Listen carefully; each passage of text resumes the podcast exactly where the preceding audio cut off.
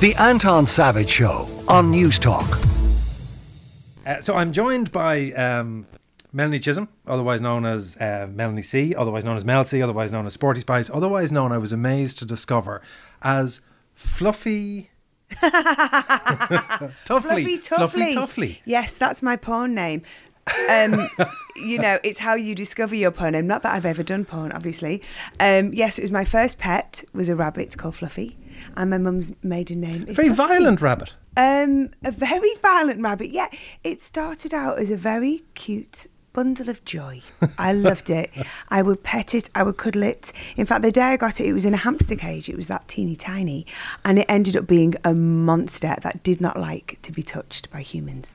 And remind us, that the way that you get your porn name is you take what? First pet and mother's maiden name. Yeah. Well, the way, of course, you got the, the Mel C thing is by virtue of the, the link with Mel B. He says, segueing away from pornography as quickly as is possible. the book is very interesting, apart from rabbits, because it's very interesting in a couple of things. It's very interesting about the experience of, of fame. It's very interesting about what it's like to be that famous and to have that much uh, tabloid attention. It's very interesting on the commercial aspects. But I want to talk to you about the the becoming famous because what I hadn't realized is how fast that process went. You went from being effectively making ends meet trying to get dancing gigs to private jets and limos in LAX in mm-hmm. 18 months, two years. It's really funny because the first time we were flown to LA, we'd signed with Virgin Records. It was 96. We got together in 94. So we'd had a couple of years working behind the scenes, absolutely trying to make ends meet, you know, really struggling. A couple of the girls were homeless at one point, you know, doing a bit of sofa surfing. I was staying in a friend's room. The other two girls went home. So yeah, you know, there was money was tight, but we were flown to LA because they really wanted to sign us at the US label as well. And we were picked up in a big stretch limo. So, you know, you can imagine at that point we thought we've made it. But you pretty much did. I mean, when Wannabe came out, the immediate overnight, that's it, you're in. It must be an extraordinary experience to go from the kind of position because you had grown up with, as we'd say here, living on the clippings of tin. You didn't have a lot of spare cash mm-hmm. available to you. To suddenly being neck deep in five star hotels and jets, you make a, a you have a thing in the book where you say that often the characteristics that make somebody want that make them unable to deal with it when they get it. Was that Yeah. your feeling? I do. I, I think it comes with the territory for a lot of performers, a lot of people who seek fame and celebrity. You know, I, I, I think personally for me, I, I felt a little bit of an outsider within my family setup, and I felt like I needed to make a place for myself in the world. I wanted to feel needed and wanted and adored and noticed and all of these things, which obviously come from a very vulnerable place. So then you find yourself there, if you're lucky enough to be successful. But uh, you know, like everything in life, there's good and bad in things, and there there are dangers in that environment too. And some of that, I assume, is driven by like your experiences. You detail in the book how the I think it's the Queen's Silver Jubilee. You talk about a picture there of you being, I think, five years of age. The last time that the sort of the family unit was one and that you were contented. You went from then to a situation where your dad left, where your mum left to pursue her career, but still to a large degree left you on your own devices. Mm. That has to be very difficult at that age. It's strange, isn't it? Because whatever happens to you as a kid is your normal. So you don't question it at the time, but as you get older, you realise how these things have affected you. And it was difficult. I mean, I feel like, you know, in the 70s, it was very different to how it is now. You know, it's it's a sad thing, but lots of marriages break up now. You know, lots of relationships and family setups. You know, they don't work out. But I remember my mum being quite unusual in taking that approach and thinking, you know what, I- I'm not happy in this situation, and I want to change it. So yeah, she went um, she took me and we went to stay with grandparents for a little while. And yeah, it changed everything. And it was so hard for my dad. And, you know, and hard for my mum in other ways. She had to start again. And, and she worked really hard all week. She'd work in offices all weekend. She would perform. So that did mean me being left with babysitters and childminders quite a lot. But what's interesting, I suppose, we talk about the difference in the 70s. Maybe it is because divorce is a more common thing, particularly in the UK now. But there's that sense that you still co-parent, that the parents still act as a unit, even if they're not together all the time. You said that the the first time that you literally saw physically your mum and dad together after they left, something like a decade had passed, wasn't it? Yeah, you know, obviously dad would come and pick me up. So there'd be that kind of doorstep moment. Um, but yeah, not to be in the same room because there was just never any reason to, you know, and and things were always amicable. They were, in fact, you know, sometimes I feel, oh gosh, I wish I'd handled some of my, you know, parenting moments and you know the breakdown in the relationship with my daughter better because my mum and dad never had a cross word in front of me. You know i know there were arguments you know before they split up and i was very little but all those years when he'd be dropping me and picking me up and you know all those shared christmases and everything they were you know they were really friendly and i never knew there was any animosity you described then that thing of that sort of sense of wanting to to be somebody to make your mark to, to get that i mean attention sounds pejorative because it sounds it, it sounds as if it's selfish but it's that sense of belonging did that come with the early stages of the spice girls because the sense when you read it is there was an awful lot of control and there was an awful lot of, of negative control. I mean, the story of Chic. Chic. Chic. Yeah. You do a somersault, and at the end of it, Chic says something to the order of, I'm amazed that you're able to do that with thighs like that. Mm-hmm. Jesus, these are the people to whom you now, you know, you're dependent on for your career. That's tough. Yeah, so he was the financial backer of the first management that auditioned us and, and put the band together before we kind of went on and found our identity and became the Spice Girls. And he, you know, it was very much of his personality. He was a bit of a joker.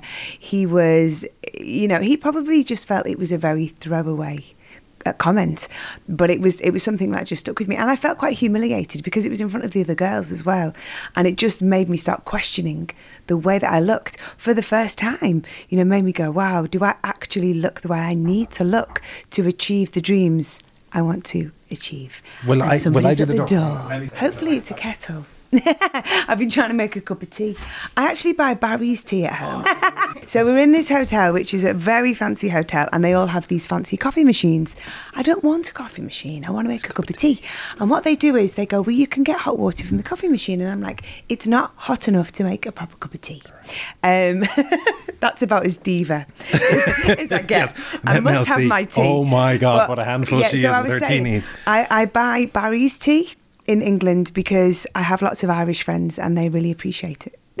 As in, you have committed yourself to Barry's tea, or you have it for the Irish when they arrive in? Well, I I have lots of Irish friends, so most people I make tea for will be my yes, my Irish folks. On the topic of Ireland, Ireland shows up very positively in your view because it's the uh, the Croke Park um, show is where the Spice Girls come back together, and it seems to be one of the most positive and enjoyable experiences you had on stage. Absolutely. And one of the really defining moments and reasons I wanted to write the book.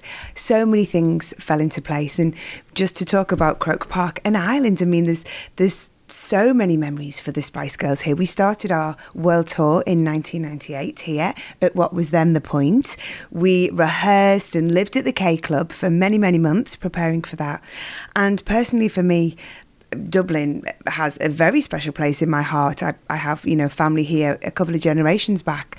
But uh, being a girl from Liverpool, there's there's such a kinship, there's such a shared energy in the cities. And um, yeah, as soon the first time I came here, I just felt like I'd come home. It was it was a really strange feeling. So I'm always excited to be back.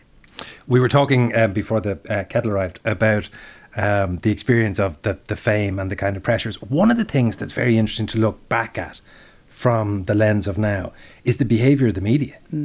Because whatever, we all know British tabloids are intrusive, but the level of the intrusivity, you, you cite one instance where they had effectively like a, they would do like analysis of sports games and circle bits of celebrities' bodies and say, here's a uh-huh. failure, here's a problem, Oh here's a oh, yeah, flaw. there was a, a real obsession with women's bodies. I mean, I think there still is to a certain extent, but at that point, it was just very brutal.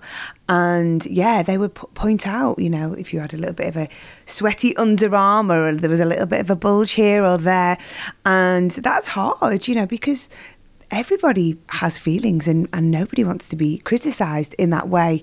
Um, I, I feel like things are better now in the sense there's much more celebration of you know body diversity and the aesthetic has changed a little you know in the 90s it was very much people on magazines predominantly but you know were very thin The overt criticism and the acceptability of that overt criticism. you know it was hard It seems, uh, and I suppose to, when to anybody looking in, there's a sense of well, she's famous and she's rich, therefore her skin is thicker. But it's evident reading the book that the two don't go hand in hand. Yeah, and it's tough, you know, because I think there's also this this belief like, well, you asked for it. You know, you wanted to be famous, you wanted to be in the public eye, and it actually does come with the territory. But I think when you're a young person and you have these hopes and dreams, and you work really, really hard to try and make those things happen, you're lucky if you do become successful. But nobody asks for that, and you know, i- i- is that really human nature? That that's how people are. You know, I think, especially the British tabloid media, you know, they, they give they give the public, the British public, a bad name because, in my experience, the general public have been nothing but nice to me. They've been lovely. I see people every day. I'm approached by people coming over here, flying over from Manchester, nothing but love and adoration. You know, so many people who adore the Spice Girls, and it's only really, you know. Nasty tabloids that have said really horrible things. But I'm, I'm I'm intrigued by how much that got to you and gets to you. Like I think of you at the Brit Awards saying to Liam Gallagher, "Come have a go if you think you're hard enough." You, you look at somebody like that, and you think, ah, nothing gets them. But it, I mean, it got to you hugely. There are points where you describe in the book getting to the stage. I mean, you say that you never had thoughts about ending it, but you had thoughts about it not wanting to begin again the next morning. Yeah. So around the millennium, I was very, very poorly and very, very scared because I didn't understand what was happening to me. And I went to my GP. I couldn't cope just dealing with things on my own anymore. And I was diagnosed with depression. And I was already struggling with eating disorders. I mean, you know that old cliche of never compare somebody's outside to your inside, but your outside was tough, bolshy, confident, always on top of it. And then we discovered that you're going to bed in the evening and hoping the sun doesn't come. Yeah, and uh, you know, and that was a little bit later. You know, the, the Spice Girls years, what I call the Spice Mania years in the, the late 90s, mid to late 90s, uh, that was kind of when all of these behaviours and patterns were starting to develop. And I was in denial for a lot of it. And it was really when I couldn't cope anymore. So it was, you know, more like the millennium around that time. And yeah, you know, it, it was painful. And, and anybody, you know, sadly, a lot of people do experience similar things. I just didn't know whether I could face another day. Um, and that's an, a horrific thing to to ever think, you know, to be to be that sad, you know, and, and in that much pain. The other thing that is I thought was very interesting was the level of confidence and commercial acumen that you as a group showed because there are a number of instances where you make very hard-nosed decisions about either bandmates or about managers. The first being the removal of Michelle. Mm-hmm. That took no prisoners. I know. I mean, sorry, Michelle. Um, and she is a lovely girl, but she didn't have the same single minded vision the other four of us did. And she was questioning do I want to pursue music? Do I want to go to uni? And yeah, for us, that wasn't dedication enough. So we, yeah, we, we made our feelings known, and she didn't last much longer. And the same then happens with your first effectively management team. There's a decision Yeah. that says, Yeah. nope, Yeah. done. We we got really frustrated with them because we've been working really hard, and you know. They accused us of, you know, trying to run before we could walk, which um, was was very true. You know, it was good to have those development years to get to know each other, but they were also starting to put us in a direction that we didn't think was right for us because we were singing songs that we had no part in the writing of, and they talked about having a lead singer and they talked about us dressing a certain way, and we were just like, you know what, this just doesn't feel right for us. But even that, there was there was a commerciality underpinning that. The knowledge, the publishing rights, were what made the difference. So it wasn't just that this is we are being prima donna and artistic about our desire to write songs. Mm-hmm. There's a commercial nous that says no, no, no, we want our publishing rights. so many things that happened to the Spice Girls were kind of a, a really good accident, you know, like that, for example, because we felt we had something to say and we thought middle aged white dudes writing music for us, we were like, how are people going to identify with that? You know, we felt like we had something we wanted to say. So it was important to us. And then when we met Simon Fuller and he went on to become our manager, he was like, always be a democracy, you know, split everything five ways.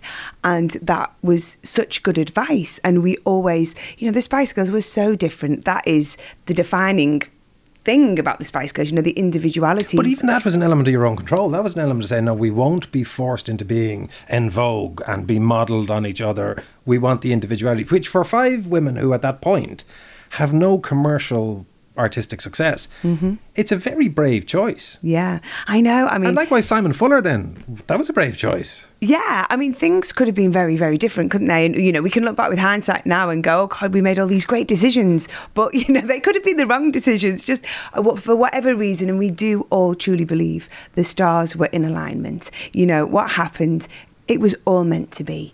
We shouted about girl power. We experienced sexism within the music industry. We decided we wanted to be a girl band for girls. I mean, that grew into something so much more than we ever expected. But, you know, that was just what was going on at the time. All of these things were bubbling under. And we had this opportunity and became the poster girls for that movement. The one bit then with that that surprised me is at the point at which you're talking about all of that kind of power, you are surprisingly controlled because when you look at your own experience, I mean, you talk about the kind of limits that were put around all of the, the girls in the band, but your own instance, you're not allowed to have boyfriends. Yeah, and I, I wouldn't say it was not being allowed. It was more like it was actively discouraged because, you know what, and again, with hindsight, he kind of had a point. I was vulnerable. There was stuff going on with me, you know, and I always, you know, will will explain this time as being one that was completely unprecedented. Sometimes the best decisions weren't made, and that was one of them. But do you not resent that now? I would have thought, looking back and saying, I was at a point in my twenties when a I could have used some partner. I could yeah. have used somebody to be there with me to share it with me. Mm-hmm. Where it's a fundamental part of most people's lives at that age. Mm-hmm. When you look at some of your bandmates, I mean, you, the way you talk about Victoria and David and the way that relationship worked, there is evidence of it being good and positive and benign. Do you not look back and think, why was I prevented from that? But the thing is, they might I might have been actively discouraged. It doesn't mean that I didn't.